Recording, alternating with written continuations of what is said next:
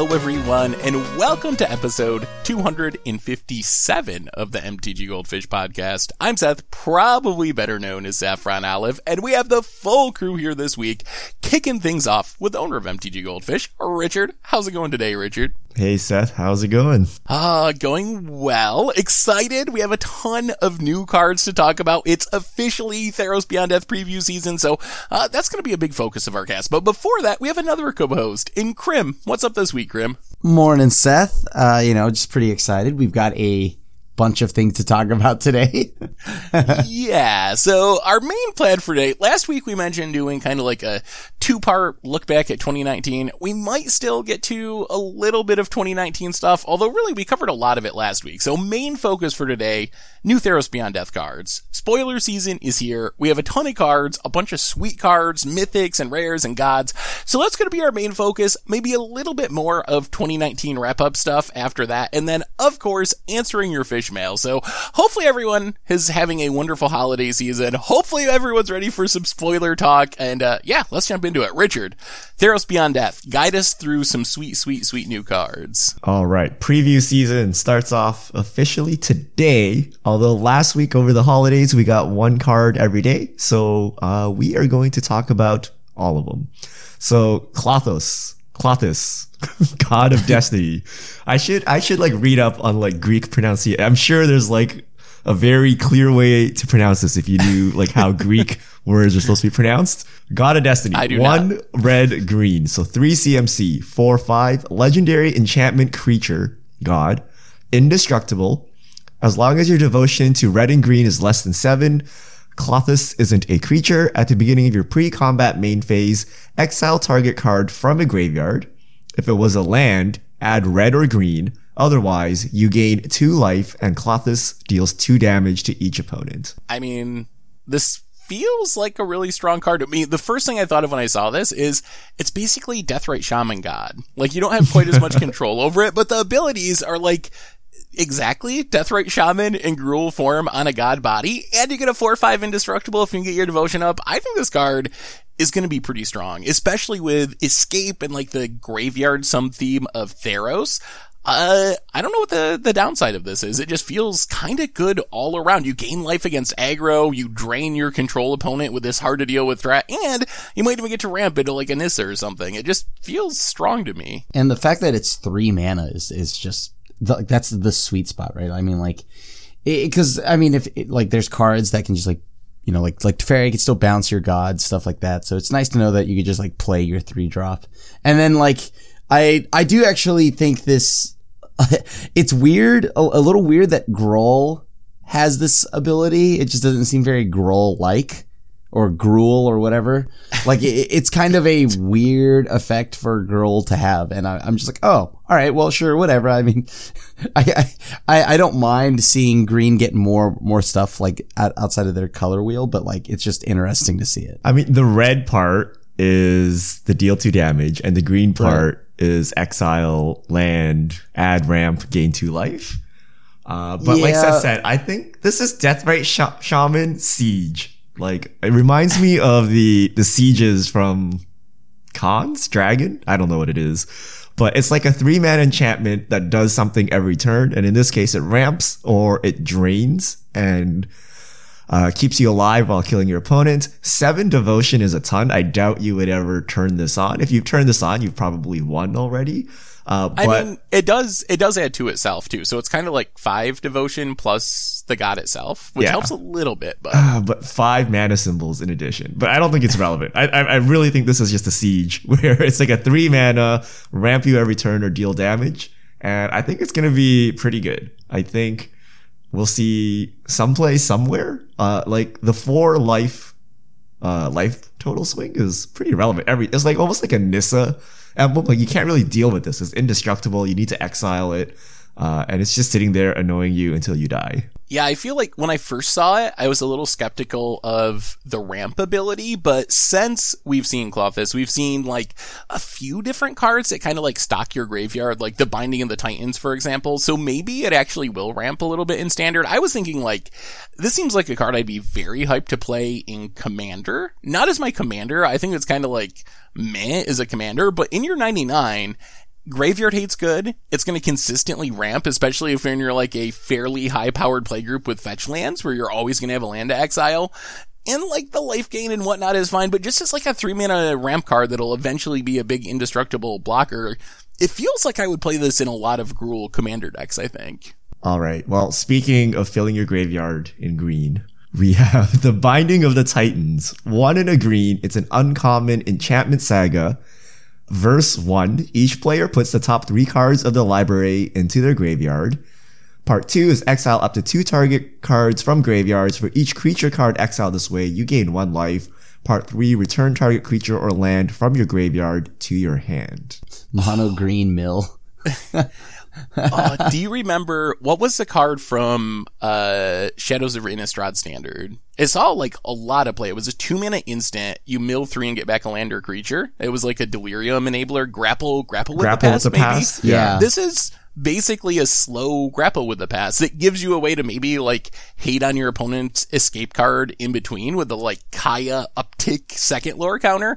I think it's actually pretty good. Uh, we've I haven't seen a ton of escape cards yet, apart from Elspeth and like one random common. But if escape is a thing, I think there's a lot of value in just like dumping cards in your graveyard, which would probably make Binding of the Titans actually pretty playable in a deck like that. Yeah. Uh, Not not excited. what do okay okay? It's so Uh, slow. take- like take it is two. technically grapple, except you have to wait like two turns to get it yeah. at sorcery speed, right? Like that's the problem. If you peel the grapple like on turn five, you're good to go. But this is like drawing ancestral vision on turn five, like not what you want to be doing. It's grapple with really suspend, right? yeah. What Like- what about what about like Delirium and Pioneer? It gives you an enchantment in your graveyard plus the cards that you mill. I, I would just play still just- grapple. I, I would just actually play grapple. so so bad grapple is where Yeah, where you're like- coming down on this. Yeah. it I- I- depends. it depends how much you need the graveyard. Like maybe like there's a really strong graveyard deck and you're willing to play this mediocre card to, to power that. But I think in a vacuum, I think this was really slow. Yeah, I just don't see this as a a like at least currently until the whole set is revealed. I mean, right now I, I don't see much use for this. It's a little too slow. I'm higher on it than you guys are. I, I think it's I think it's okay. I don't think it's like great or broken, but I think it's I would put it as playable if you're a deck that values filling your graveyard. But suspend two sets. Suspend two. Yeah. All right. How about Allure of the Unknown? Speaking of controversial cards, three black, red. So five CMC sorcery. Reveal the top six cards of your library. An opponent exiles a non-land from among them. Then you may put the rest in your hand. That opponent may cast the exiled card without paying its mana cost. You can say This- it, Crim. Say say that it works well with Teferi. No, give you this this is amazing. This this is like so, like looks so much fun. Uh, I, I I don't know how good this will be. Like not at least not yet. But I mean, in EDH, this seems like a blast. Like you could easily play some stuff, like like getting to draw five or whatever, and then doing this in EDH is like perfect. In standard, I have no clue. I, I I'm a little concerned that the opponent can. Ob- they're gonna obviously get the best card and X and like just play it for free, right? So that's gonna be abysmal at times. Yeah, it, it's. I like it for Commander too. I like the political aspects. You can maybe, like, if you trust your opponents enough, be like, hey, if I target you with this, will you, like, take the wrath that we all need or something?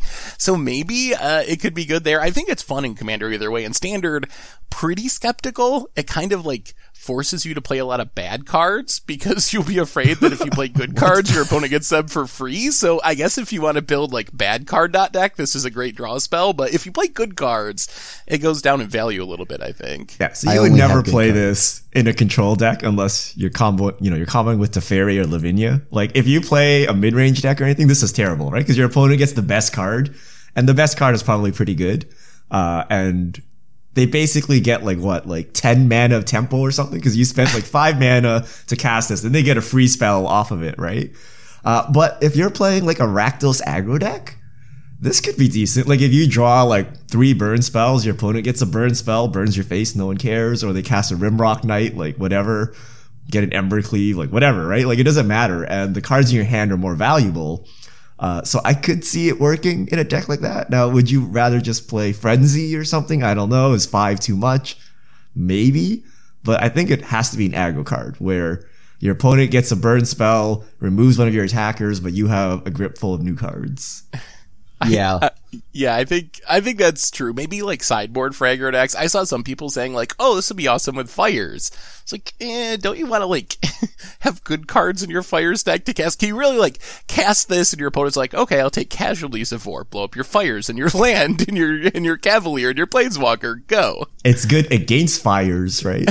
they can't cast yeah. the spell, right? That's that's true. That is actually good against fires. I could see sideboarding it in like Rakdos Knights or something. Like you said, I don't know if it's better than Frenzy or the other options, but that's the kind of deck that could take advantage of it. Like All right. I, I don't even think it's like yeah, it- you would definitely play it only against like a control deck or something, right? Cuz like like Richard said like cool, I will cast your I don't know, some 1-1. All right, cool. There you go. now and then you get 5 cards. I, I wish it was a must, and then like you somehow like rip like four phages or something. Yeah. Oh my gosh. All right. Uh, next up, we have Tymaret Calls the Dead. It's a rare enchantment saga, two in a black. Step one and step two. Put the top three cards of your library into your graveyard. You may exile a creature or enchantment from your graveyard. If you do, create a 2-2 black zombie creature token. Step three, you gain X life and scry X, where X is the number of zombies you control. I just like this name. I, I, I mean, like, I think the card is like decent, but like, it's just a funny name. I, I'm, I'm really sad they don't just have him like on a payphone or something like that. Hello, zombies. Hello, zombies. It is I, Merit. Uh, I actually think this card, like, to me, when I read this, and maybe I'm looking at it in too positive of a light, but it reads a lot like History of Benalia to me. You play it, you get a 2-2. You play, uh, next turn, you get a 2-2. The third lore counter, that's where it gets a little sketchy, I guess. Like, gaining a bit of life and scrying, not as powerful as, like, pumping your team and killing your opponent, I guess. Uh, but, I still think the card is, like, close to being decent. Like two two twos for three mana and filling your graveyard with your escape stuff or whatever reanimation targets. It doesn't seem that bad to me. I, I would play this in Esper Stax. Ooh. Like, That's like a- that's, that's the first thing. I mean, like, yeah, there's a lot of artifacts, but like, maybe you go a little more in the enchantment route. I don't know, something like that, or try to do something like that. Yeah, 'Cause and I- then you I- can I- sack it before the third lore counter, so you don't have Yeah. to deal with the lackluster one. yep, yep, yep, yep, yep. Because I mean, oh my gosh, that that third option is so. Yeah. like if I, you- I, If you need zombie tokens and if you need to mill yourself, then maybe this is passable. But other than that, I don't think you play this, right? Like History of Benalia, you could just jam in any deck. Uh, you get Yeah. two twos, they have vigilance, plus you get a massive pump to attack. This one, the third one doesn't even count as an ability. Like if it was Yeah. like draw, they should have just given us the mill ability again. yeah. Yeah. yeah, that actually would have been better. so it's like three mana for two two two two twos, four four. Like for three mana, I can get a five five nowadays. Like I, I I don't know. It doesn't seem that good unless you need the zombie synergy or the milling, which uh, we probably will need somewhere. And I think Esper Stax is a good spot for it. There's not really a reason to play zombies in standard at this point. I was like actually researching that a little bit, and there's like not really any tribal synergies for the most part. So, eh, I guess that's a another mark against it. Enchantment synergies. I, don't know. It, it's just the the gain X life and scry X is like terrible. It could have been anything. It could have been like deal X. It could have been draw X. could have been make another zombie. Just go back. Yeah. I don't. I don't want the upgrade. Give me the last verse. or or like even better, just like cut the scry. I mean, like would it have been too crazy to have a drain? Like like you gain the life and they lose X. Like I, that would have been cool. Yeah. Yep. All right. Next up, we have Storm's Fury, two red red. It's a sorcery. Deals four damage to each creature and each planeswalker. it cracks me up that this card like doesn't kill any planeswalkers. like so many of the planeswalkers in standard are like five or six loyalty. So, uh, so yeah, I mean, I don't think it's bad. I don't know. I was looking at the best decks in standard currently, and obviously this could change with, uh, Theros. Maybe we get a new meta, but it seems like it's kind of like, I don't know, maybe 30% of the matchups, this is a card I'd want in my main deck. Like, if you play against Rakdos Knights or like any Innkeeper deck, it's probably good. But against Jund Food, it's kind of like okay. Against Fires, it's bad. Against Flash, it gets countered. Against Ramp, you don't kill anything. Like, I don't know. This feels more like a sideboard card to me than something that's going to be a main deckable sweeper. Ugh, wish it exiled. uh, that's the only thing for me. I, I wish it exiled. It doesn't. It doesn't look great yet. Uh, but it is nice that there's something that also hits planeswalkers and creatures uh, for a lot cheaper. Yeah. If you can like yeah. copy it with Thousand Year Storm, then it would be good. Uh, yeah. I feel like once we, we get into the territory, we, we like gotta cast this expansion explosion, then you actually have a good card. uh, Tobler, uh, like what is it, Torbrand, Toblerone? yeah. And, and, then we can maybe kill Planeswalkers. this would have been good like a year ago before we got insanely buff creatures and planeswalkers. Like nowadays, if you cast this on curve, you might not even kill the three drop in um, Lovestruck Beast. And, or you know, Lorvo or any of those. Yorvo, I don't remember the Our planeswalkers that go to six loyalty, and oh, like good thing Oko's not here because this definitely won't kill Oko. But yeah. I, I, don't know, like maybe it picks off more of the spark uh planeswalkers. Mm, I don't know. I think I think it'll be played, but I don't think it's like oh my god four mana sweeper. It's just like conditional sweeper that you might play depending on the meta game and what yeah, you think. That's that's probably about right. What do you think about this in fire stacks? That was like my first thought. Like, oh, you can play fires. This is four mana. You wrath the board, or does Deafening Clarion, thanks to thanks to like the weird life gain mode of all things, actually beat out Storm's Fury in fires decks because the life link is so important? I'll take the lifelink. Like this kills what? Questing beast? That Clarion does it? Like what other four toughness creatures are there that that matter? Yeah. Not uh, not a not a ton that I can think Gruul of. Spellbreaker. Let's see if it doesn't matter if they decide they want to riot it or not. It all it dies all the same. There we go. I'll take the lifelink. Yeah. I guess Ceratops. You get rid of shifting Ceratops. That's, I, a, that's a little something. Would this this would be pretty bonkers if it were three mana, right? Yeah, it'd be very strong at three mana, I think. but I feel like with the power level of where things are, you know what I mean? Like, I think this could have just been three mana. Crim just wants no one to play creatures. Correct. well, also it, it hurts. It kills your planeswalker. Yeah. Yeah, like I, I genuinely think with how powerful like the cards have gotten in Magic, like this on three mana just like fits right in. It'd be too good. Like the problem is the problem with like good wraths is you can't play around them. Right? It's like if you put one creature on the battlefield, they kill it. If you put two, now they have a three mana wrath for some reason. Like still not a, a, like a clean board wipe though. I, I mean, like it gives us more like in cheaper and efficient ways to like you know deal with planeswalkers. If if you're looking for that, I, I don't know. I think like, if it was three mana, wouldn't this just immediately be like a staple back to modern? Because all the like oh, Anger oh, yeah. of the Gods and Sweltering oh, yeah. Suns only deal three, so this would be like immediately playable all the way back to modern. I'm, i think if it was. I three. mean, like uh, it's no different than I don't know anything coming out of I guess Modern Horizons. I guess I mean, like almost everything from that's like a staple. I mean, Oko was immediately playable in like every yeah, format, so that's what fine. I mean. Like, like yes, it would be very good. I would not doubt that, but I mean, just with the power level of Magic cards, this almost feels like it's just natural that we would have a three mana deal four to everything. All right. Next up, we have Woe Strider, two in the black, three CMC. It's a three-two horror. When Woe Strider enters the battlefield, create a zero-one white goat creature token. Sacrifice another creature. Scry one. Scry one. Escape two black black. Exile four other creature or four other cards from your graveyard. Woe Strider escapes with two plus one plus one counters on it. This card so, is it's a three so mana good. three two makes a zero one, is a sack outlet, and then when you escape for five and four other cards, it comes back as a five four. Yeah, This card, it's really good. I think this card, I'm, I was like surprised when I saw this C print. Like aristocrat strategies, thanks to like Cat and Witch's Oven, are already top tier in the format. Already arguably the best, the best deck in the format, and they don't have a free sacrifice outlet. Like we haven't had a free repeatable sacrifice outlet in standard for a long time. And this is a really good one. You get the uh, Vraska or Viscera Seer ability where you get to like scry as you sacrifice.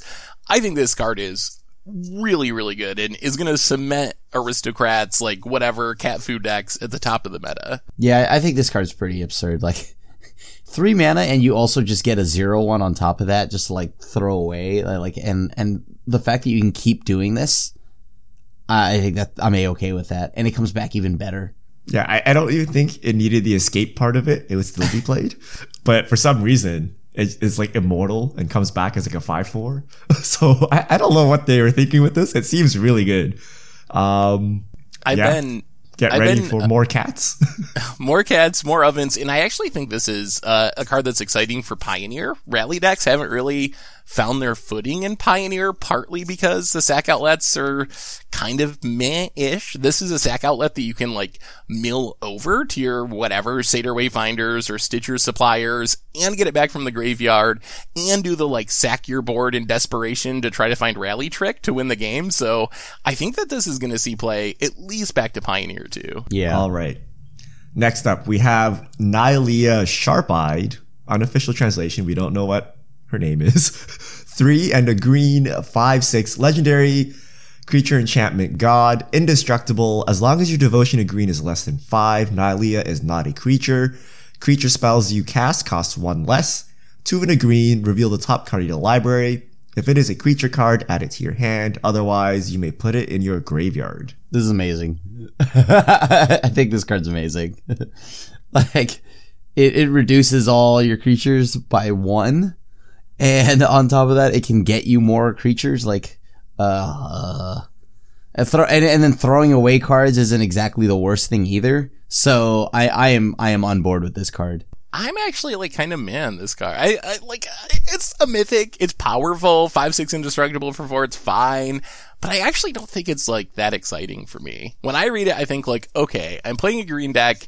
I've probably already like mostly emptied my hand by the time I play my four drop, and then I can pay three, and I have like a maybe 50-50 chance of drawing a card. So if I pay six, I'll probably draw a card. That doesn't seem that efficient to me. So I don't know. Like maybe it's better than I'm giving it credit for, but this one didn't really jump off the page to me as uh, as being super busted or anything.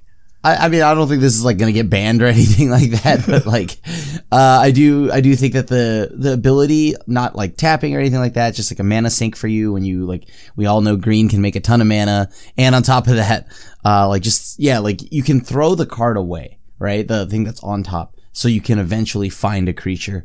I think that's pretty sweet. Uh, obviously, like as much mana as you have will allow you to do whatever. But the, the, the fact that you just now have a late game ability that you could just use immediately if this resolves, um, and and like yeah, you could just start digging, and I think that's pretty cool.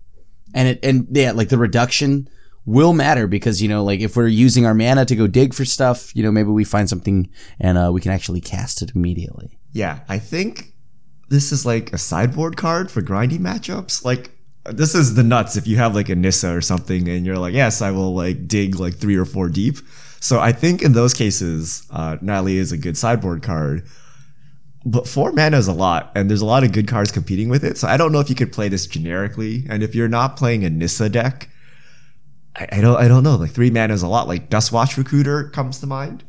Yeah. Uh, people played that. Uh, but it was also like an aggressive creature.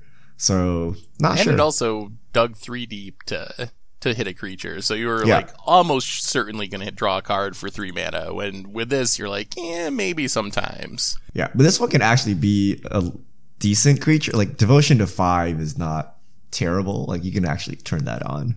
Yorvo into this with anything makes it a creature. Like that's that's a little bit frightening. Yeah, Yeah, Pumps like- Yorvo.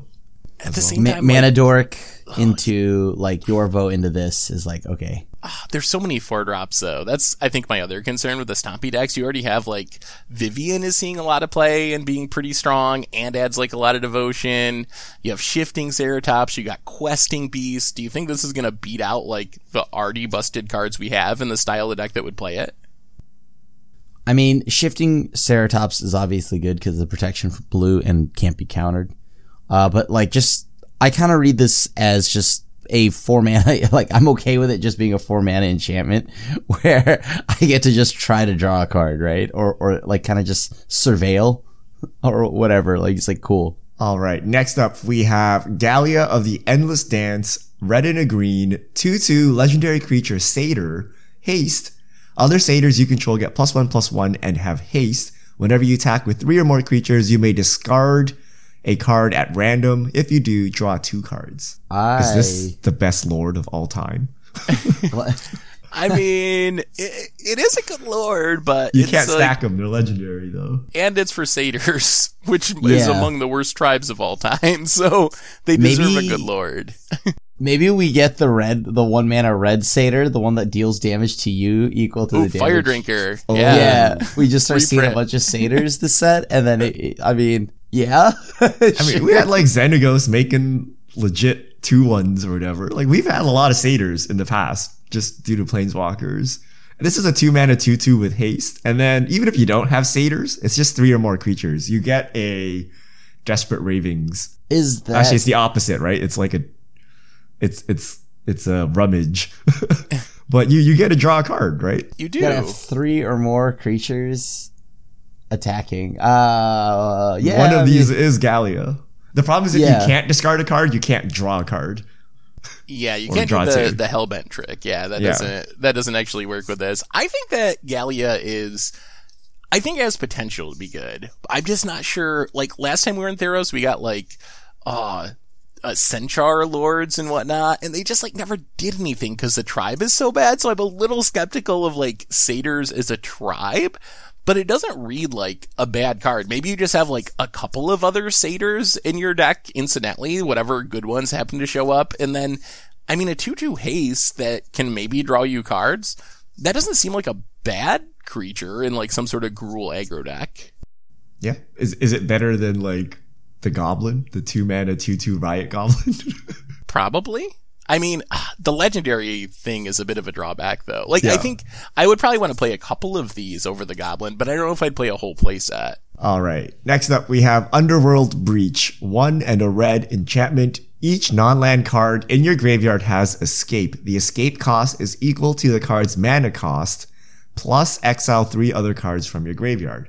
At the beginning of the end step, sacrifice Underworld Breach. I feel like there has to be a way this is broken. I don't know what it is yet, but I feel like it exists. I'm trying to think. Are there cards that like incidentally mill you that are now playable? Uh, like rituals or something like that. Like the problem is, okay, so two mana Past in Flames, obviously super broken, but you need to have a stocked graveyard. So you need cards that fill your graveyard to actually take advantage of this. Yeah. Ugh. So I think if you can get a stock graveyard, this should be able to win you the game somehow. Like you can just like keep casting. One of the unique parts is unlike Past in Flames and like uh Yagwil, this puts a card back in the graveyard. You don't have to exile it when it goes back into the graveyard, so you can like repeatedly cast the same ritual, repeatedly cast the same whatever. The challenge is how do you actually like make sure you have 20 extra cards or something in your graveyard to be able to cast enough spells in the same turn?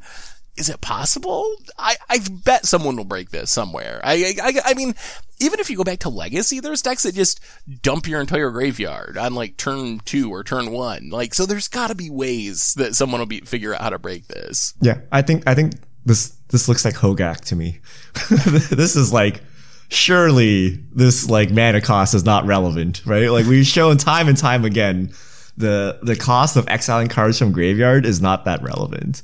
And I'm sure there'll be some version with like thought scours and manamorphoses and rituals or something that like will let you storm off quite easily. Someone just needs to figure it out. But I suspect this will be broken. What do you think about standard and specific? Is this a card that is mostly for older formats, or do you think there's a chance this is a a standard playable card. We've been talking about like Tymaret, Calls of Dead, uh, the Green Saga. Those are cards that fill your graveyard. Is there any merit to like, I play this, I cast like two cards from my graveyard and I drew two for two mana or whatever. Like, is there any merit to playing it somewhat fairly in standard? No. I, I don't I don't see why what I'm playing in standard with this. Not yet, at least. Um, like I would I would play if you try to play it fairly, I would play Binding of the Titans over this, and you know how much I like that. And you did not like, like, yeah. like if you want to play this as standard, it has to be it has to be part of a combo, right? Like because you have to pay the cost of the card itself, right? So you know what you get back like a five drop or something or two two drops. Like I, I don't know, like does that seem worth it for being a dead card? Like literally the entirety of the game before you get to the end game with all this stocked up. Like it doesn't seem you can you can cast the lure it. of the Unknown again. Ooh, wait, Thousand Year Storm is still in the format, and it doesn't Yeah. say from your hand. It- so you can just cast the same shock over and over again or whatever. Hmm. I'm gonna try to build that. It's probably gonna be horrible, but it seems like it'd be fun at least. I mean, that's that's what we all said about like you know, Feel the Dead Scapeshift. It's not going to be great, and it'd probably be fun. And so I may, maybe maybe up. just completely blows the format wide open, and then it's just like, all right. I- remember well, I was asking you guys about Cat Oven, and you guys like, no, it's a meme deck. Yeah, well, yeah, you we know, are me- today. it was a meme deck until it wasn't. yeah, I mean, I, it has potential, but it has. I think it has to be a combo of some some sort. No, do we have standard combos? I don't know, but don't you find it weird that it's an enchantment that just like kind of immediately dies? Like, it's, Yeah. it's weird. I, I guess they could interrupt you in the middle of your chain by disenchanting Underworld Breach. Yeah, that that is actually true. That's a that's a good point. Like it has to be on the battlefield. Hmm. I don't know. I don't know. I, I expect it'll be broken somewhere, most likely in older formats. Safest bet is probably it doesn't see a lot of standard play, but then uh, I guess the other possibility is it just does something super broken and it's like dominating the metagame. All right, last card. Thirst for meaning. Two in a blue. Instant. Draw three cards, then discard two cards unless you discard an enchantment card. I think this will be played. Yeah, like it will be played depending on like the the enchantment part. Like, I mean, is uh, it's There's like gotta what, be like some random saga that's like Yeah. playable, and then people will just play this for thirst for knowledge effect. for enchantments is Yeah. like a okay with me, right? I, I mean, once uh, I, I guess now you have more of a reason to play Esper Stax. Like before, you know, the blue was just what Teferi Dance of the Manse. Now maybe you have this. It's a little sketchy that like Teferi shuts down the instant speed aspect and Narset shuts down the, the draw card aspect. So that that part's a little awkward. But I mean, obviously, thirst for knowledge is really powerful. I don't think this is quite thirst for knowledge powerful, just because enchantments are not as broken as artifacts traditionally. There's not like enchantment lands or a ton of like really cheap enchantments. So I think it is a little safer compared to thirst of knowledge, which was incredibly powerful back in the day. Uh, but I still think it's a very good card draw spell. Also worth noting that it's common, so it has pauper implications potentially if you can uh, maybe make that work. So I, I was kind of surprised. It feels like something that would be uncommon to me more than common, honestly. All right. Uh, last up. So those are all the new cards, but we'll drop this before we go. Reprinted Gray Merchant of Asphodel and the Temples. So Temple of Abandon, Deceit, Enlightened, Malice, and Plenty. Reprinted in the set. Pretty pretty easy prediction. After we already got half of them and they're already associated with Theros. I was surprised by Gray Merchant coming back, honestly. I wasn't sure that they would give us what was probably the best devotion card outside of Nykthos last time around, but I'm definitely excited for it, especially since we still have Bolas's Citadel in the format, and Bolas's Citadel Gray Merchant is just, oh man, it's so sweet. So, well, we'll see. Do you think, do you think that Mono Black. Devotion will be anywhere near as good as it was last time around, where it was the best deck in Theros Standard for basically the entire year, most of the year? I mean, I, I'm thinking like we we have Ayara, um, the three the three drop or whatever. Like, Yeah. uh, I mean, depends on like what like I don't know. Maybe maybe whatever the god does in black. Like, I don't know. I mean, it, Gary's good. Gary's a very good magical card. I love the new artwork. Um, but you know, Gary into like the the the Nicol Bolas' Citadel. That's I don't know. That doesn't seem that strong to me. I mean, like it seems all right. I guess. Leave but- Grip. No, you gotta do it the other way though. You want to play the Citadel and then cast Yeah. Gary off of the Citadel. Yeah. I mean, yes.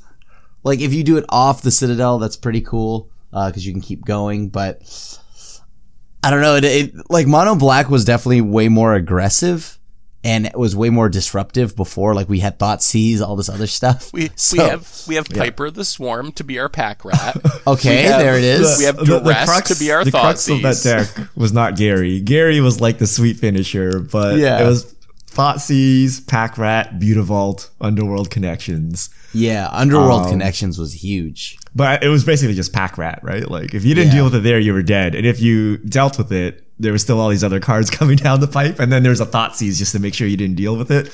So And Lifebane Zombie was like just efficient. Like you get Yeah. to exile a green or a white card, and then but that that doesn't mean this devotion deck can't be good. I, I feel Gary. I feel someone's gonna make, and then we have like all these powerful black cards that cost life uh, in standard today. So I think Gary will offset that. So I think we will have some kind of black devotion deck, but I don't think it's the same style as the old one, unless they give us a Thoughtseize and a two mana play.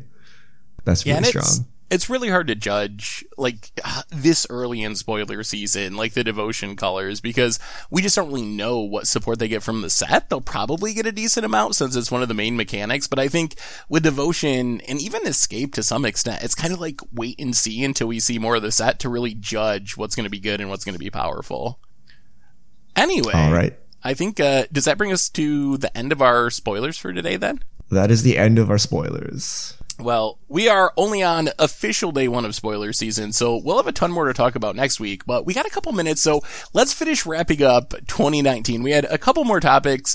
Uh, last week we talked about kind of the formats in a broad sense, but we want to get a little bit more specific with uh, card of the year and also set of the year. So, uh, what do you guys think? What was the magical card to uh to steal a grim phrase uh of of uh of 2019 in your opinion? I think I think our like, do we have to like the card or or is you it just you don't have to like it. You can justify it however you see fit. Because I, I I think the the most 2019 card is easily Oko. it I- did I make the didn't- most memes that's for sure I mean, like like like watching a Black Lotus get elked and then punch for lethal. I think that that is that's that's very 2019 of, of Magic. that is a that is a good pick it is it is hard to argue against oko being like maybe the defining card of the year i think i might go with uh I might go with Hogak actually. Like, uh, I definitely agree with the Oko aspect, but I think if I was gonna pick just the most broken card of the year, I actually think that Hogak was more broken than Oko was. We didn't obviously experience it in standard, so the impact was a little bit less. It only impacted older formats, but it's still showing up in Legacy. It led to maybe the most broken deck in the history of modern. Like, I think we forget a little bit, like, how insane Hogak was, especially before it started getting targeted by bannings. Like, we had never really experienced anything like that in the modern format, going back to, like, the earliest days. It was just so strong and so fast. We had people playing, like, main deck Leyline of the Voids, and it still wasn't always enough to, uh, to actually fight against the Hogak menace. So I think I'm gonna pick, uh, pick Hogak as my card of the year. Yeah, I think I agree with Seth. I think so. Oko is like for meme value is up there, right? Like just all the elk memes and just being everywhere. But to me, Hogak killed modern.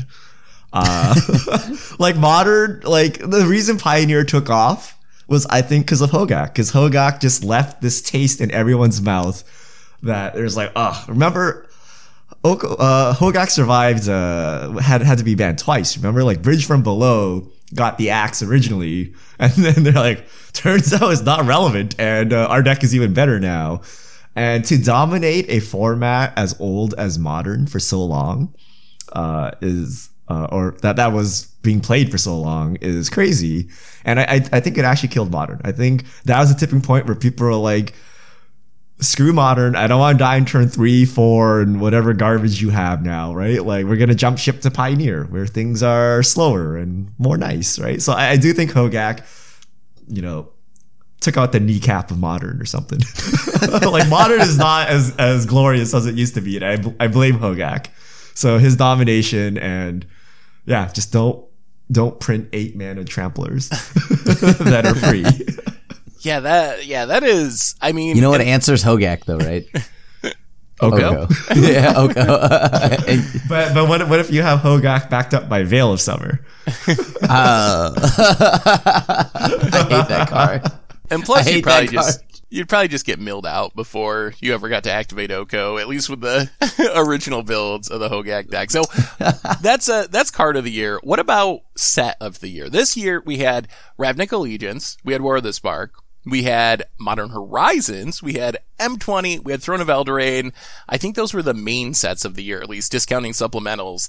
Did any of those stand out above the rest as uh, the set of the year, the most impactful, whatever criteria you want to lend to it? Where you you skipped out on Commander 2019 Modern Horizons.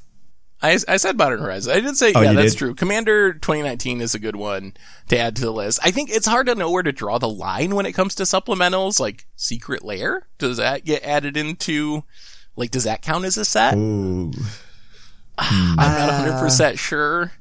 Even even if we did count all of that, I think my favorite set so far is still War of the Spark. Because I had Teferi.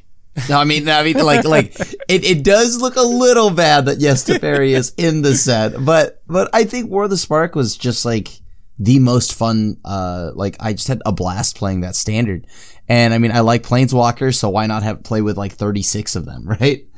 Uh, I, I, I don't know. I enjoyed that standard quite a bit. Even if it like when you think about it, that set is what almost completely destroyed control magic, right? Like you couldn't like do like land go play style. But even with that, I still thought it was so cool. Like passives on planeswalkers were fun for me, even if I played into them.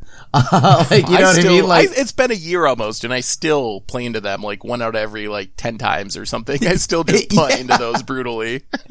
like like I still like you know you still see people cracking fabled passage into an Ashiok, right? So like like I don't know. I, I it was it was a neat time because it was the first time I guess we got to see passives on a planeswalker, which made it uh, even better. Um, but yeah, the, the set was a blast for me. What do you think, Richard? Uh, I'm not sure. The toss up for me is Modern Horizons or War of the Spark. I really enjoyed War of the Spark. I think they did the planeswalkers beautifully. Remember, we're like, what, what, what's an uncommon planeswalker? What does that even look like? Right? What are planeswalker passives? Uh, but now I think, you know, after playing with them for so long, like they were brilliant. They were really good. Uh, however, Modern Horizons shook up like literally every other format. Uh, it was the first time we got a direct to modern printing that we all asked for.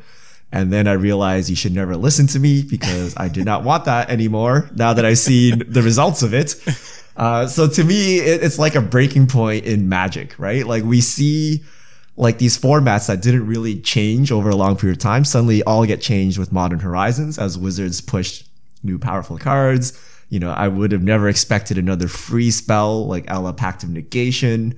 Of course, our favorite Wrenn and Six, Hogak, all those cards in Modern Horizons. So I think Modern Horizons had a bigger impact in like how we think about magic and the future of magic in all formats, but War of the Spark was the most fun set. Like just seeing all the planeswalkers, uh, the Japanese alternate art planeswalkers, uh, the passives, all of that. So toss up between the two.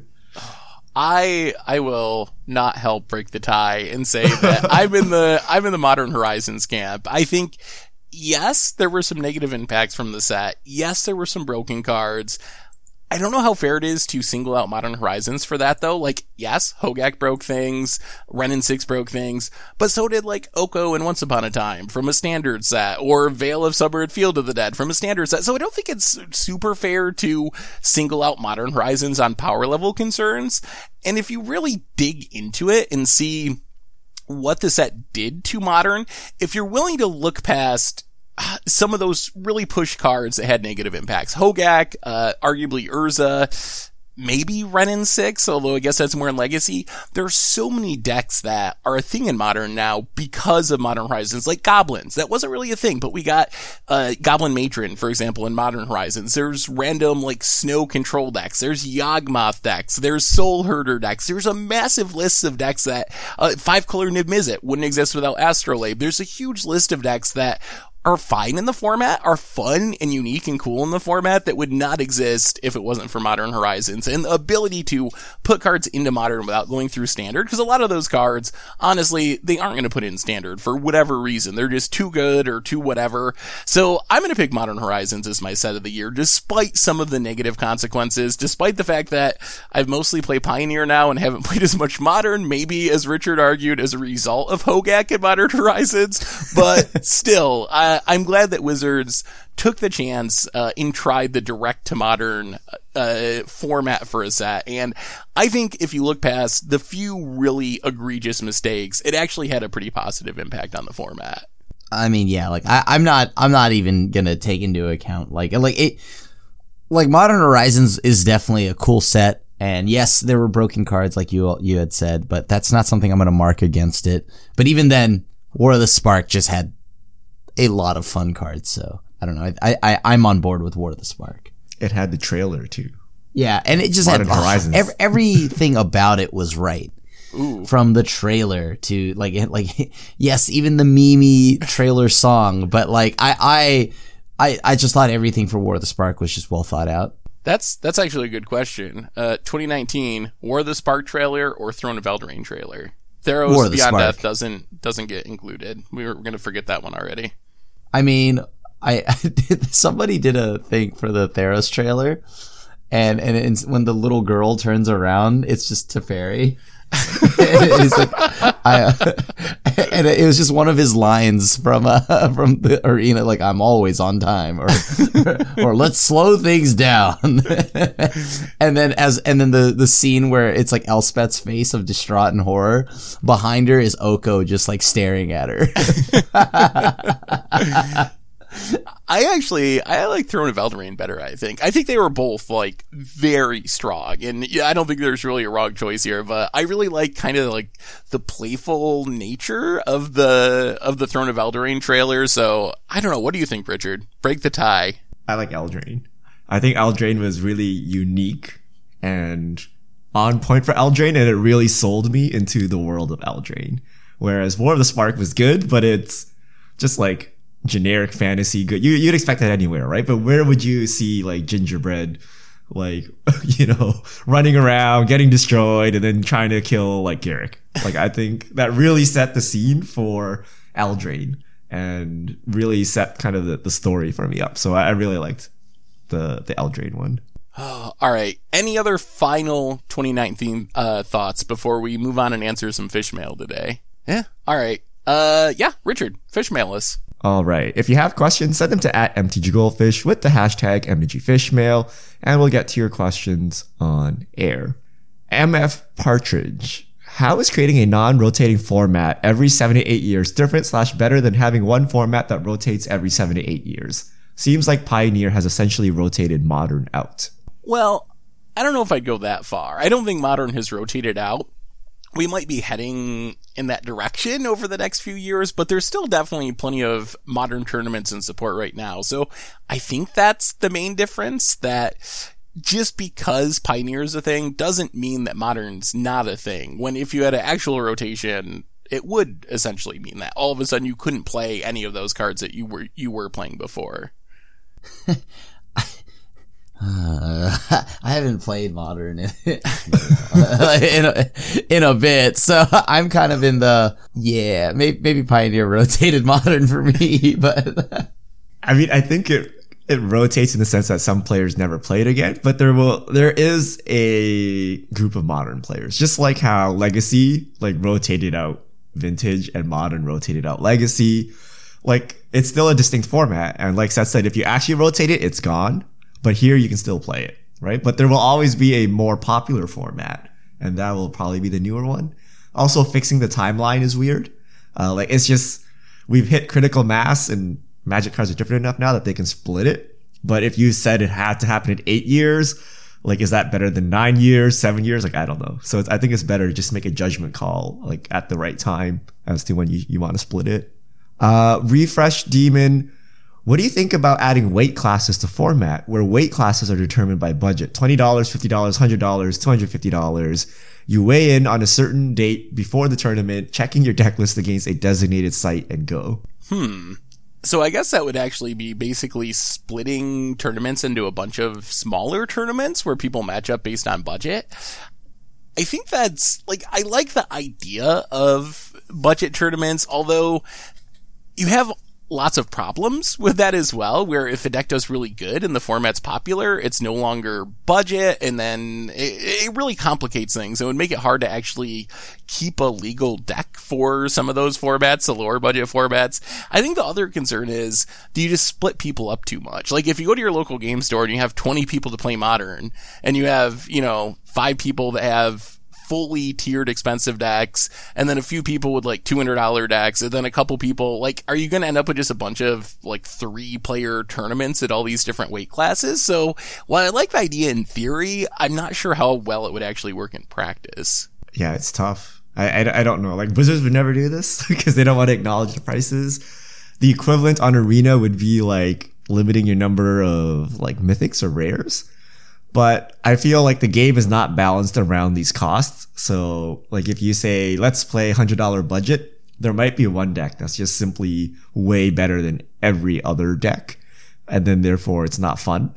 Uh, so not, I'm not sure how, how you could address this. I think it's definitely a fun option for playgroups though. I would definitely like, if you want to like have everyone in your playgroup build a $25 deck and do your own like game night or tournament. I think that's a really fun idea. All right. Uh, Thy Salmon. What would you like to see in multiplayer Magic in 2020? I would love a curses commander that when dealt damage, you would put curses on the battlefield attached to the player that dealt damage to you. Ooh, that would be, that would be pretty spicy. Hmm. Hmm. More more Stax cards, right? uh, more Panharmonicons, of course. that's actually that's actually a really tough question. I haven't really thought about what I want for multiplayer. I think what I don't want is more like arcane signet force staple type cards, which I'm a little nervous about with more products coming up that it would be easy to trend that direction. Uh, so I guess like natural more natural growth and staples that that don't feel like they're shoehorned into being staples for the format. Yeah, I, am kind of uh, on board with that too. Uh, just no like auto includes and whatnot. But I mean, because like it's kind of I, I don't like the idea that when you go into deck building and like you go, all right, cool, well, hundred cards, but like 32 of them are already just predetermined. Like these are auto includes. So just not a fan of those kind of cards either. Yeah, I want to see more political cards. I want like enchantments that everyone can interact with. Like I'm thinking of like an enchantment where let's say like whenever you deal combat damage to a player, you get a token and then you can like trade in those tokens to do something and everyone can activate this ability. Ooh. Like I feel like those kind of cards where so if someone puts it down and then the game suddenly changes because now you're playing this weird sub game of like everyone can interact with this thing.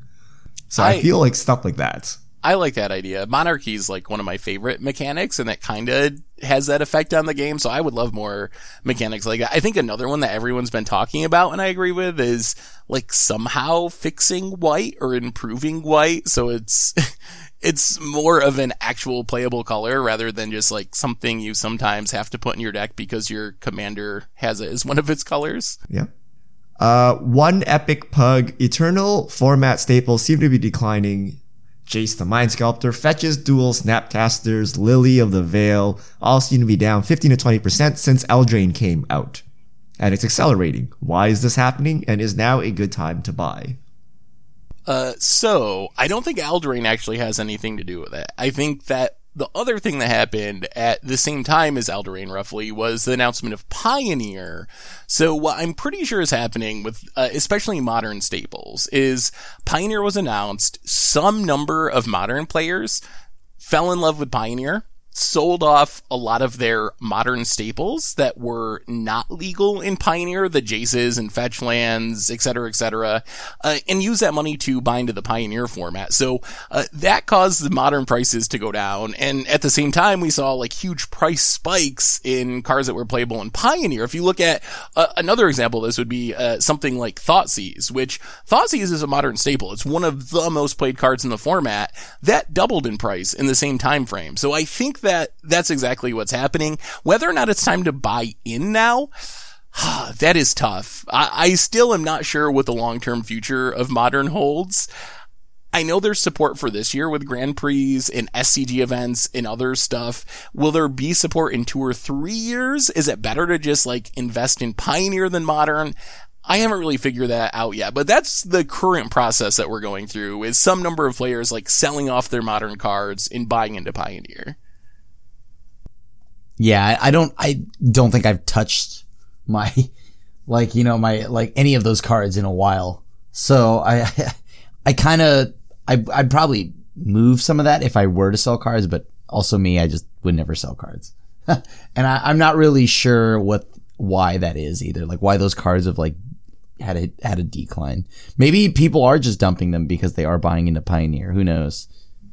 Yeah, I think like some players have like limited limited uh, budget when it comes to Magic. So if you want to get into Pioneer and you don't have, you know, a bunch of uh, extra money around to buy a few Pioneer decks, one of the easiest ways to do that is be like, oh, I got this modern deck that I probably won't use very much anymore. That's worth a thousand dollars. Like I could get three Pioneer decks for that or whatever, and uh, they just sell the deck and and buy their Pioneer deck. So I think that's something that at least some players have done. All right, last question.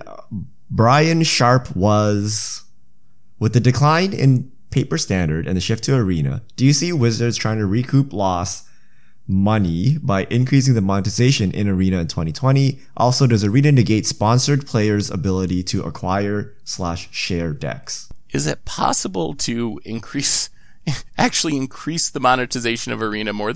Than it already is? that would be my, my first question. I mean, I'm sure Wizards will find a way. And yes, I think they will keep monetizing Arena as much as possible. We've seen that be a trend since Arena launched with like random dragons appearing in the store and this and that. So I'm sure they're going to try to monetize it. I don't know if the borrowing decks and cards things is as much of a concern just because the cost of arena is cheaper for those players. Like if you're someone who's a streamer or a pro, it's not that cost prohibitive to actually just own all of standard on arenas. You, you can spend 150 bucks a set or something and basically have everything you need. So I'm not sure if that's actually a huge concern compared to like paper where a single deck could be $800 and you might need to switch it every week to, you know, stay fresh in the meta. Uh, but I do think we'll keep seeing more and more innovative ways of monetizing arena.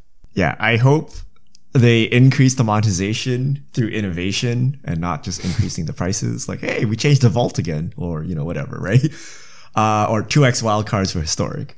Like, I, I feel they're not doing a good job with their skins and um, what do you call them? Like card backs, play mats, and things like that. Like, I, I just I'm not a fan of the parallel, the parallax effect. Like sure it's fine in a card or two, but like I have no incentive whatsoever to bling up my deck. But if they made custom art or like custom version, like think like various skins in various games like League of Legends where they put a ton of time and effort in making an alternate version of a character. Uh, I, I, would pay for that. Like the Japanese planeswalkers, things like that. Uh, but they seem to keep tying it to paper, which limits their ability to do this. So they need like an alternate art that's only available on Arena. Like, I, I don't know, like Idris Elba's Teferi or something, right? Like, I don't know, like some weird or like, oh, Transformers, like throw it in My Little Ponies, but only for one card done really well so that you can kind of customize and show off, you know, your personality. I, I think that would, I would pay money for that. Uh, but they're just doing like, ah, here are some promos and we're putting them on Magic Arena. And then for a limited time, they cost gold and now they cost gems. Like they, it's very formula like. So I think they need to put some more creativity in that part. Uh, that is all our fish mail this week. Thank you to everyone who sent them in. If you have questions, you can send them to at MTG Goldfish with the hashtag MTG Fishmail, and we'll get to your questions on air. And I believe that brings us to the end of episode 257 of the MTG Goldfish podcast. So, Richard Crim, thanks for hanging out. Thanks to everyone for listening. Hopefully everyone is having a wonderful holiday season.